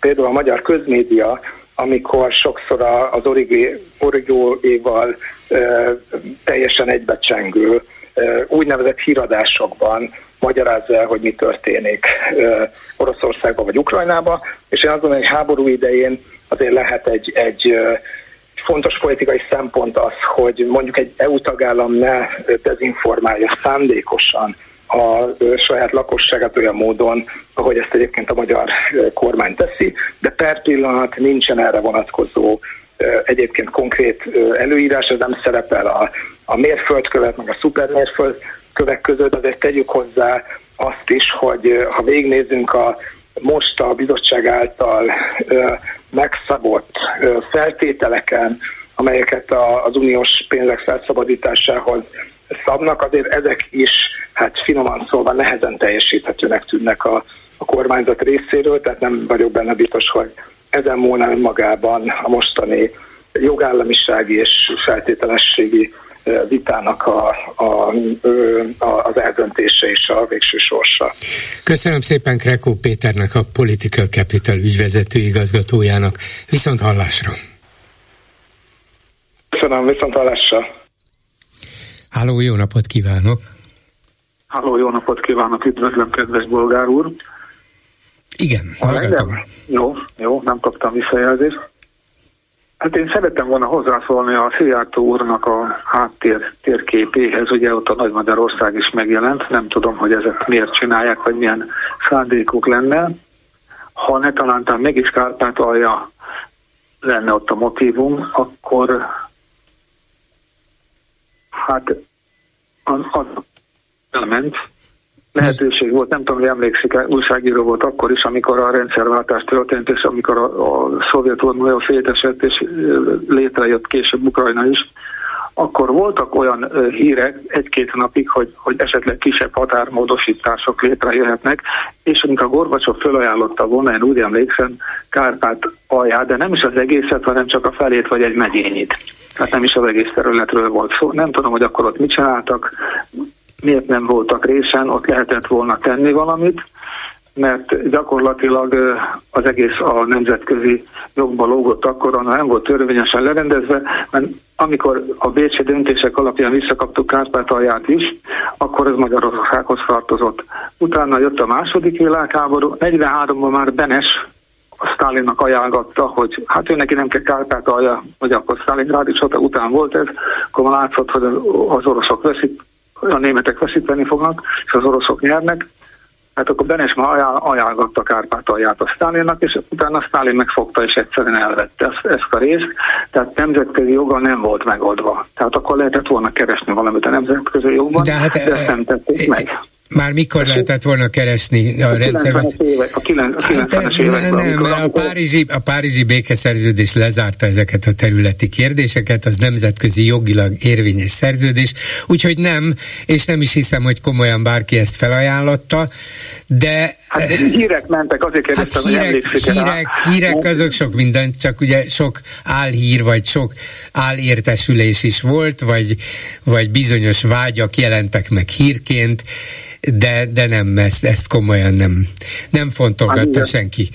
Ugye hát, képzelj el Gorbacsovot, ha még ő olyan helyzetben volt, vagy lett volna, hogy, hogy a Szovjetunió felbomlásával kit elégítsen ki, milyen területi engedményekkel, hát nem, hogy elkergették volna, de azonnal lecsukták volna, hogy hogy merészeled ezeket a területeket odaadni bárkinek. Az, hogy a szovjet csapatokat kivonta a szomszédországokból, az egy dolog, azt se vették túl jó néven, a Szovjetunióban, vagy például most Putyin ugye megpróbálja részben visszacsinálni, de hogy még területeket is ajándékozzon el, azt, azt nem muszta volna meg, úgyhogy nem, ez, ez nem lehetett hát, komoly. Nem értem, hogy, hogy tehát miért kell oda tenni, vagy, vagy tehát ugye a kommentájomban felvezett, hogy tehát talán vagy titkos vágy, vagy nem tudom milyen filmmel mondta. Hát nem tudom, ugye, ugye mintha, mintha arra céloznának folyton, hogy hát azért az, az a miénk volt, és, és de ugye az is egy kérdés, hogy mm, mikor, hogyan, miért, milyen céllal teszik ki valahova egy nyilvános helyre a történelmi Magyarország térképét.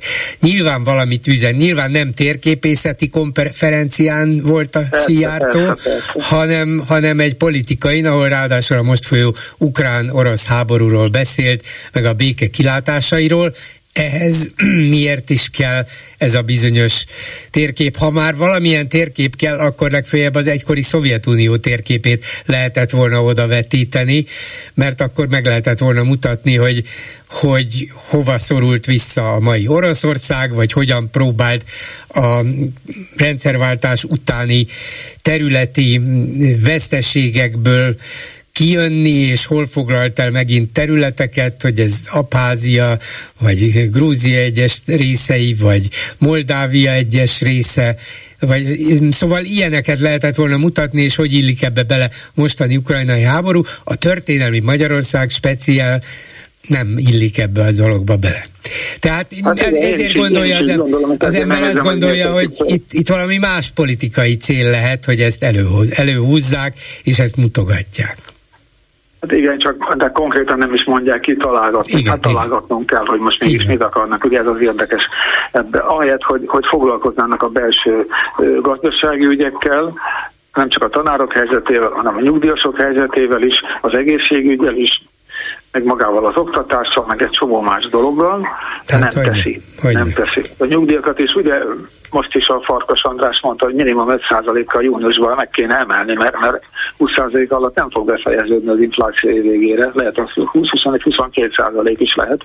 Igen. Tehát mindenféleképpen kéne korrigálni, nem teszi. Ezzel hát, kéne hát neki igen. foglalkozni. Az biztos, ami, hogy ez a 15 százalékos, amivel emelték, a, és amire várták az idei évi inflációt, és amire alapozták a nyugdíjemelést, ez már nem tartható ezzel az első hát három hónapi 25-26 százalékkal. Ez biztos. Akkor még a Farkas András azt is megemlíti, hogy a tavalyról még 1,2 százalékot lecsíptek, ami, amivel adós az Orbán a mai napig. Igen. Ugye, mert, mert csak a novemberig adta meg, és a novembertől decemberig még 1,2%-kal adós a nyugdíjasoknak, azt se teszi meg, azt se teszi hozzá. Tehát elvesz, állandóan elvesz, elvesz és elvesz.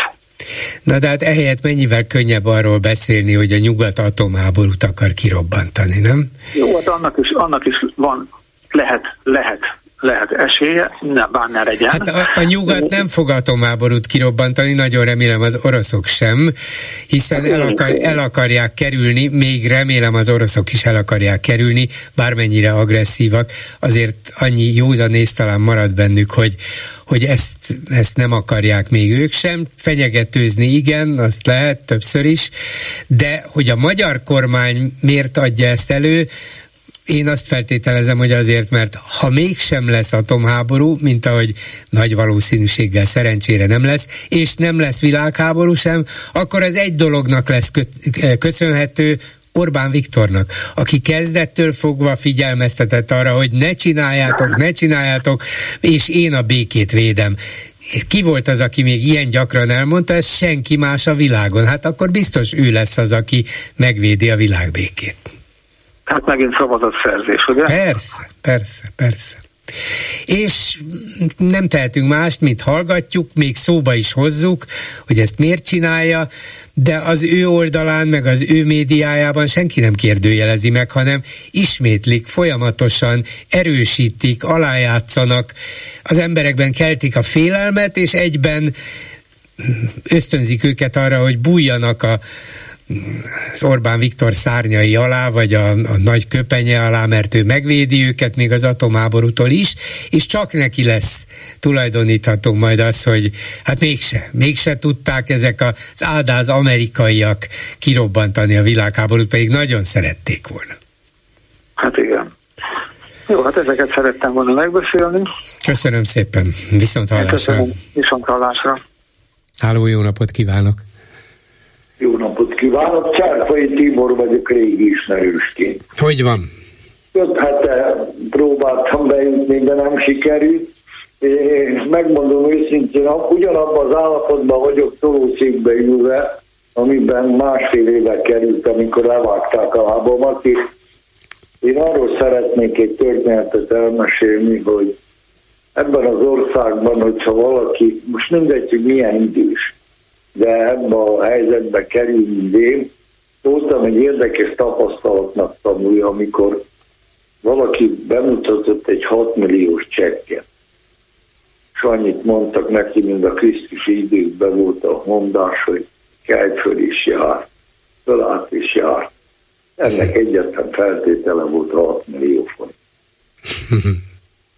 Itt tart ez az ország, és nem akarom a 80-as éveknek a az egészségügyi ellátásához hasonlítani a jelenlegieket, de valami borzalom, hogy mi van a kórházat. Egyszer az, hogy bejusson valaki, az egy rettenetes dolog. Aki vár a műtétjére hónapokat, az miket gondol, és ez a be van, rendesen hallgatja azt, ami történik vele, és azt csinálnak vele, amit akarnak. Hogy tudja, hogy nagyon sokszor beszélgettünk még a mi a teendő kapcsán, hogy mi a teendő ebbe az országban.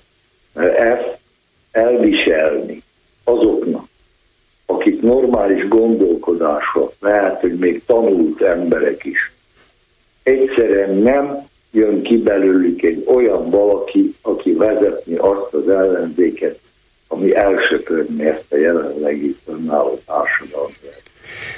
Nem az a baj, hogy túl sokat vár egy ellenzéki politikustól, vagy ellenzéki vezetőtől? Nem hát nincs. Tőlük, mert ez az állomány, aki jelenleg van, mindenkit beleértve, meg se közelíti azokat a, hogy mondjam, egyéniségeket, akik korábban voltak. Most gondolok egy olyanról, aki és emlékezünk csak a rendszerváltásnak a mondott időszakra, mert én szerintem rendszerváltás nem volt, csak megváltozott a társadalom. Rendszerváltás még, még várat magára. Arra, hogy végre egy normális ország legyen, és el tudjuk dönteni, hogy kelethez akarunk tartozni, vagy a nyugathoz.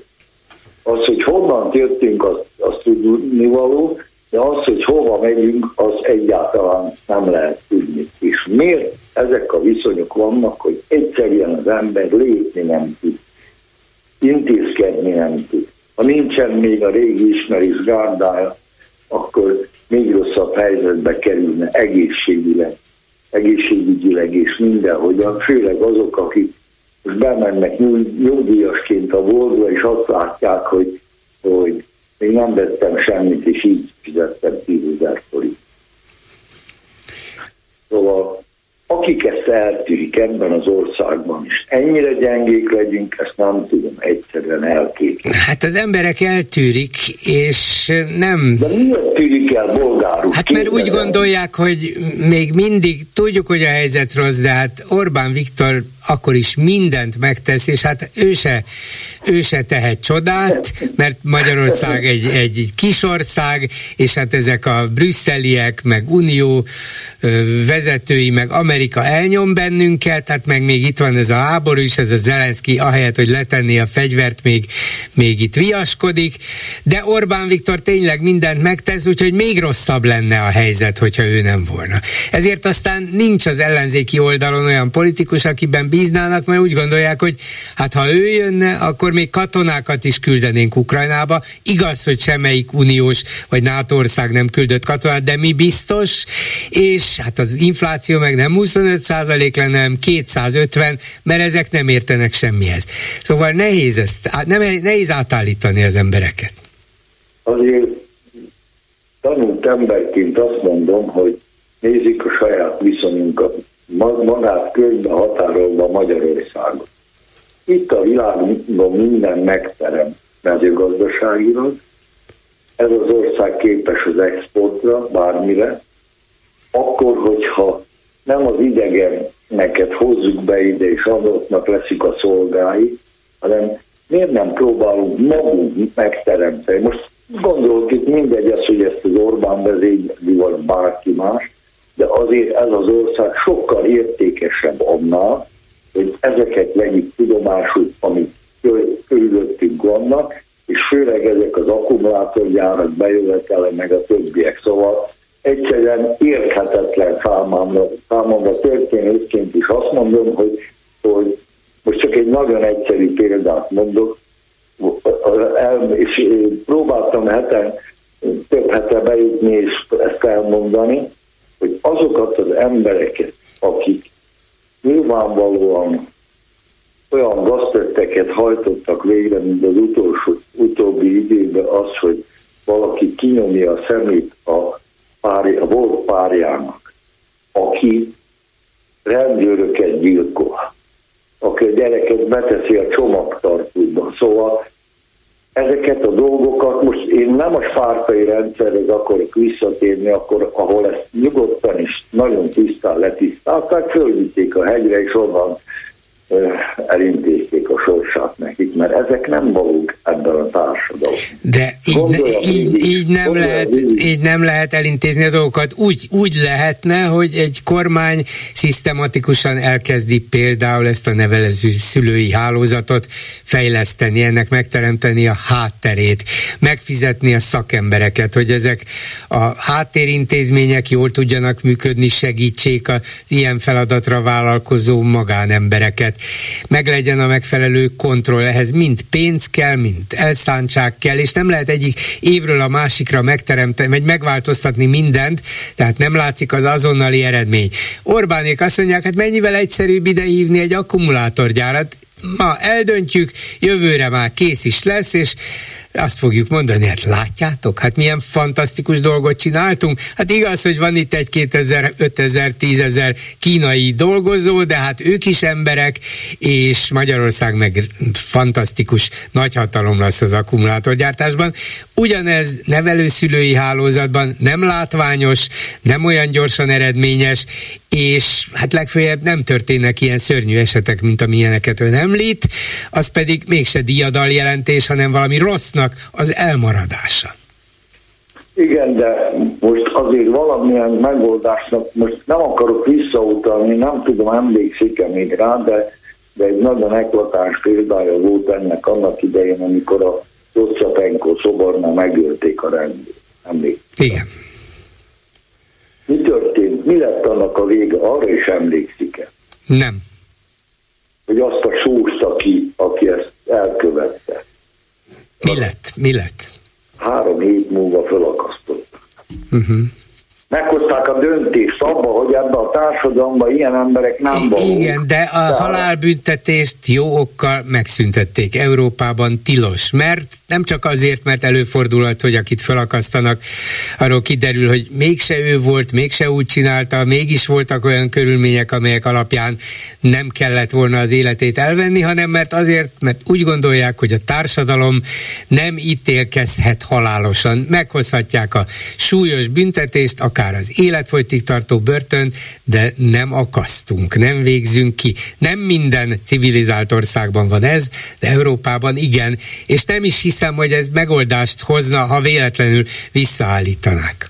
Még elrettentő példát sem? Nem, nem, nincs ezek az elrettentő, az is, az nem elég elrettentő példa, hogyha valakit egy életre börtönbe küldenek, szörnyű bűncselekmény elkövetése miatt. Szerintem elég elrettentő, valószínűleg egyesek még úgy is gondolhatják a bűnözők közül, hogy nekik megváltás volna, hogyha az életüket elvennék, és nem kellene évtizedeket egy börtönben tölteniük. Úgyhogy nem hiszem, hogy ez, ez bármilyen módon, bármiben eredményt érne el. A világ eljutott oda, vagy a világ jelentős része, hogy ez nem megoldás, próbáljunk civilizáltabb eszközökkel egy civilizáltabb társadalmat teremteni. Na most a civilizációra visszatérve, hogyha mi megkapjuk azokat a követeléseket, amiket az Európai Unió ránk szabott azért, hogy megkapjuk a pénzeket, és félretájékoztatjuk a népet, hogy ezt tényleg mi az utolsó szögig megcsináltuk, és mégsem érkezik egy büdös fillér se ide, ennek mi lehet az oka? Tehát ennek de, ne, de, nem, de nem csináltuk meg? Hát az a magyarázata, hogy nem csináltuk meg. És akkor azok, akik az ellenzékben vannak túlnyomó rész, mert többen vagyunk biztosan azok, akik nem tudják elviselni ezt a társadalmi rendszert, és mégis nyugodtan hagyjuk azt, hogy ez továbbra is így legyen. Hát sajnos nem vagyunk elegen, és nem vagyunk olyan helyzetben, hogy, hogy rákényszerítsük Orbánékat arra, hogy csinálják meg, amit elvárnak tőlük, és ne verjék szét, vagy ne verjék Most még tovább. A, nézzük a másik részét, amikor az Urbánék kivonultak azzal a milyen, milyen menettel. Béke, béke, béke. Béke menettel. Százszor annyian voltak, mint amikor kivonulunk valahova, nem? Szóval hát sajnos, ez, ez, ennyire, ez ennyire elfogadna a társadalom másik része azt, hogy így menjen úgy látszik, a dolgok, vagy pedig úgy látszik vezérre, vezérre vágynak nagyon sokan, és ezt a vezért megkapták. Nem örülünk neki, de a társadalom egy része úgy látszik erre van beállva, erre, ehhez szokott, ezt várja el, meg van nyugodva, hogy egy ilyen kiváló, bátor, hősies vezér száll szembe az egész világgal, és megvédi őt. Nem örülök neki, csak megpróbálom leírni a helyzetet. Köszönöm szépen, jó egészséget, viszont hallásra. Lőrinc Saba van itt, és a Facebook kommentek.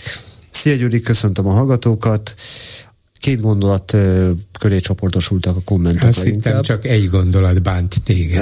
Engem legfeljebb az, hogyha bolgáruraznak, de most nem volt erre példa. Dobrev Klára beszélgetéseddel kapcsolatban a következő kommenten akadt meg a figyelmem. Dobrev Klára nem hallgatta Mellár Tamással folytatott, a Mellár Tamással folytatott beszélgetést a reggeli gyorsban. Hallotta volna, nem így válaszol a hallgató kérdésére az ATV bolykottjával kapcsolatban. Mellár Kerekperec megmondta, az ellenzék gyenge, a NER demokratikusan leválthatatlan, és osztom az ő meglátását. Csak fél remélni tudom, hogy nincs igaz a kommentelőnek. Hát bízunk benne. Egy másik komment hasonló témában, nem az EU-tól kéne várni, hanem valamennyi ellenzéki párt összefogásától, hogy bármilyen eredményt fel tudjunk mutatni. Hát egyelőre még messze vagyunk ettől, egyelőre egyeztetnek, meg összehangolnak, az is valami. A többi komment érdekes módon a gyűjtésről szólt, és hogy Na, nagyon, nagyon, örültek annak, hogy sikerült összegyűjtenünk ennyi pénzt. Gratulálok annak a tízezer embernek, akit még érdekel a szabad újságírás, a demokrácia, a szabad szó. Én inkább csak hálával tartozom ezeknek az embereknek, és ezt szeretném kifejezni. A hálánk is megvan, meg a gratulációnk is, és igen, nélkülük nem lennénk meg. Egy másik gondolatban pedig az, arra hívta fel figyelmet a kommentelő, hogy szerinte a gyűjtés arra jó, hogy a közösséget egybe tartsa. És ez milyen szép gondolat, hogy kapcsolatot tartunk fent a hallgatókkal. Igen, remélem ez a kapcsolat meg is marad, és a rádió erre egy jó eszköz. Ennyi van a komment szekció. Köszönöm szépen, talán még egy rövid hozzászólásra van mód. Halló, jó estét, nem, jó napot kívánok, még napfény van. Halló? Jó napot kívánok, Szerencsés Gyuri vagyok, és Dr. Kárának szólt volna a kérdés, hm. illetve igazából a pusztába kiáltott szó is lenne, mert annyira nem divatos a téma, amit fel akartam vetni. Ez az önkormányzatisággal is összefügg, illetve az európai pénzeknek a fejlesztési és a területi kohéziós pénzeknek a elosztásáról is. Konkrétan arról van szó, hogy 1990-ben sokan emlékszünk még rá, hogy regionális szervezésűnek indult a közigazgatás, két régió volt, és azóta ez a téma teljesen feledésbe merült, de én nekem még most is valahogy az a véleményem, hogy a megyerendszer, ami amúgy is elveszítette a erős régi jellegét, bár most átnevezték Vármegyének, de ez nem változtatott ezen a helyzeten. Tehát az önkormányzatiság szempontjából lenullázódott, és tulajdonképpen a megyerendszer nem is igazán volt alkalmas arra, hogy az Európai Unión belüli régiók támogatásában részt vegyen, és ez lett volna az én kérdésem, amit talán most fölvetnék így a hullámhoz helyett a internet révén, hogy, hogy ezzel kellene talán egy kicsit foglalkozni, nem csak a DK-nak, hanem a közgondolkodásnak is, hogy ezzel két legyet ütnék. Egy csapásra, az egyik a megyerendszerű jelenlegi kormányzásnak a alapvető megváltoztatása is lehetséges lenne, illetve a Európai Uniós pénzeknek a felhasználására, és a teljesen uh-huh. új alapokat, új szerkezetet Igen, lehetne. Hát gondolkodni és vizsgálni érdemes mindenképpen, mert ez a mostani rendszer nyilván nem jó, de Orbánékat erre nem lehet rávenni, az biztos. Csak készülni kell egy következő szakaszra, amikor talán helyzetbe kerül az ellenzék. Köszönöm szépen, itt be viszont kell fejeznünk, viszont hallásra. Ezzel a megbeszéljük mai műsora véget ért. Készítésében közreműködött Zsidai Péter, Lőrinc Csaba, Erdei Tünde, Simon Erika és Kemény Dániel. Bolgár Györgyöt hallották, viszont hallásra holnap. Most pedig jön az Esti Gyors. Ez a műsor sem jöhetett volna létre az önök támogatása nélkül. A most hallott műsort is megtalálja a honlapon. www.clubradio.hu A szó elvész, de a hang megmarad.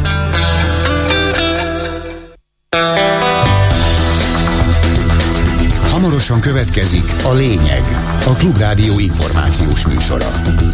Klubrádió, tények, vélemények.